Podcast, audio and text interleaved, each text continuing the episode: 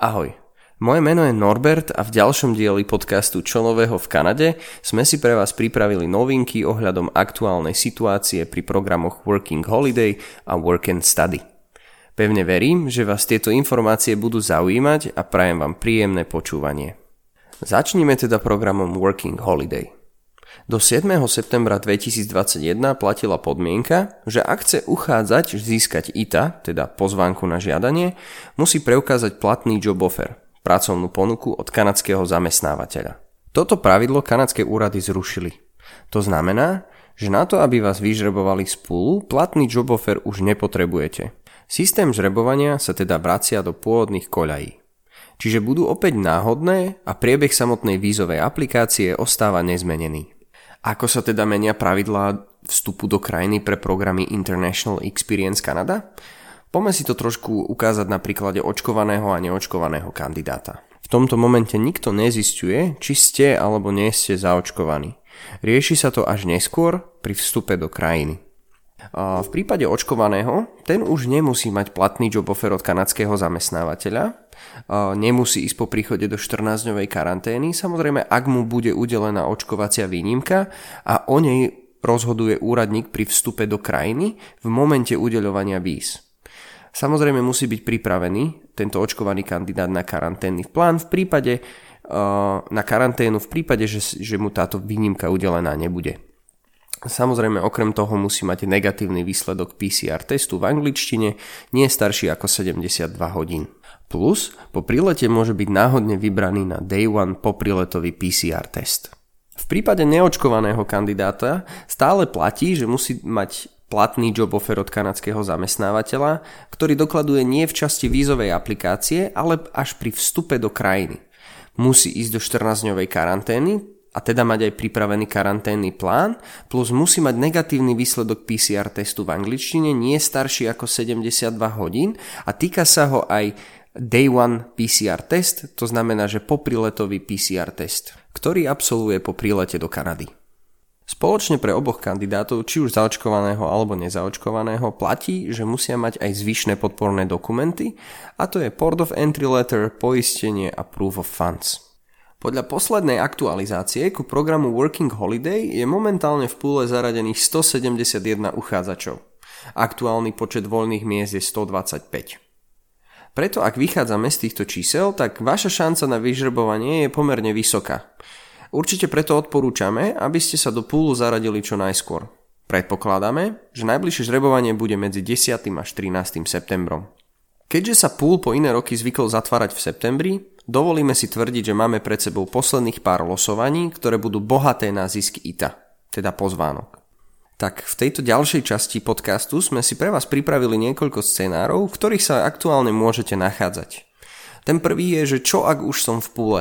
No ostáva vám iba čakať a dúfať, že sa na vás usmeje šťastie a dostanete pozvánku. Ak sa tak stane, ozvite sa svojmu koordinátorovi a ten vám zašle postup na finalizáciu. Ďalšou otázkou je, že čo ak nie som v púle.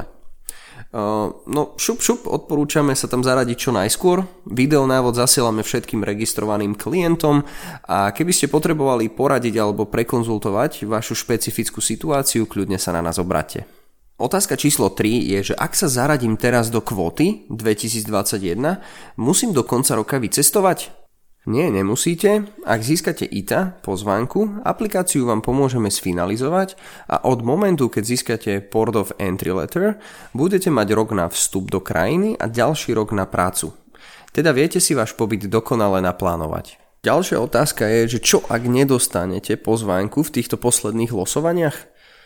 No, nezúfajte. Šťastie môžete skúsiť aj budúci rok po otvorení novej kvóty. Samozrejme vás o otvorení budeme informovať ak sa vám však nechce čakať, odporúčame zvážiť program Work and Study, tam žiadna lotéria nie je. Čo ak ste už submitli job offer kanadským úradom? Je to v poriadku, nič sa nedeje, no update do 7. septembra hovorí o tom, že job offer submitnuté po tomto dátume nebudú zohľadňované pri rozosielaní pozvánok. Hm, čo ak ste v procese žiadania alebo máte už víza schválené? No job offer, čo ste získali a submitli, sa stáva vašou výhodou. To znamená, že ak ste očkovaní, tak ho pri vstupe nebudete musieť dokladovať a namiesto toho dokladujete proof of vaccination. Ak však očkovaní nie ste, toto pravidlo je pre vás stále v platnosti. V prípade, že ešte nie ste očkovaní, ale máte to v pláne, odporúčam sa zaradiť do púlu uchádzačov a čakať na svoju ITA pozvánku. Um, ako náhle aplikáciu sfinalizujete, získate svoj port of entry letter, od toho momentu máte rok na vycestovanie, to znamená, že máte aj rok na to, aby ste to očkovanie absolvovali a dokladovať ho budete až pri vstupe do krajiny. Kedy vás Kanada považuje za plne zaočkovaného? No ak ste minimálne 14 dní po poslednej dávke schválenej vakcíny, a Kanada akceptuje vakcíny od spoločnosti Pfizer, Moderna, Astra, Johnson Johnson. V prípade, že máte iba polovičnú dávku, čiže iba jednu z dvoch vakcín, tak sa nekvalifikujete na výnimku. V prípade programu Work and Study sa proces vízovej aplikácie nemení. Podmienky na vstup do krajiny sú pre očkovaných a neočkovaných takmer identické v porovnaní s programom Working Holiday. Rozdiel je v dokumentoch súvisiacich so školou a programom. Jedna z posledných informácií, ktorú, ktorú vám dnes ešte prinesieme, je tá, že od 7. septembra sa mení pravidlo vstupu aj pre čisto turistov. To znamená, že očkovaní turisti samozrejme musia mať aj negatívny výsledok PCR testu, nie starší ako 72 hodín, už môžu do krajiny vstúpiť. Takže to je z našej strany všetko. Ja vám ďakujem veľmi pekne, že ste sa dostali až na záver tohto podcastu a len by som rád zhrnul, že momentálne je veľkou výhodou pri vstupe do krajiny, ak ste očkovaní, ušetrí vám to nemalé peniaze a nás teší, že Kanada nastavila tie pravidla tak, že stále do nej môžete cestovať a užívať si ten život tam. Z mojej pozície by som vám chcel už iba poďakovať a popriať krásny zvyšok dňa.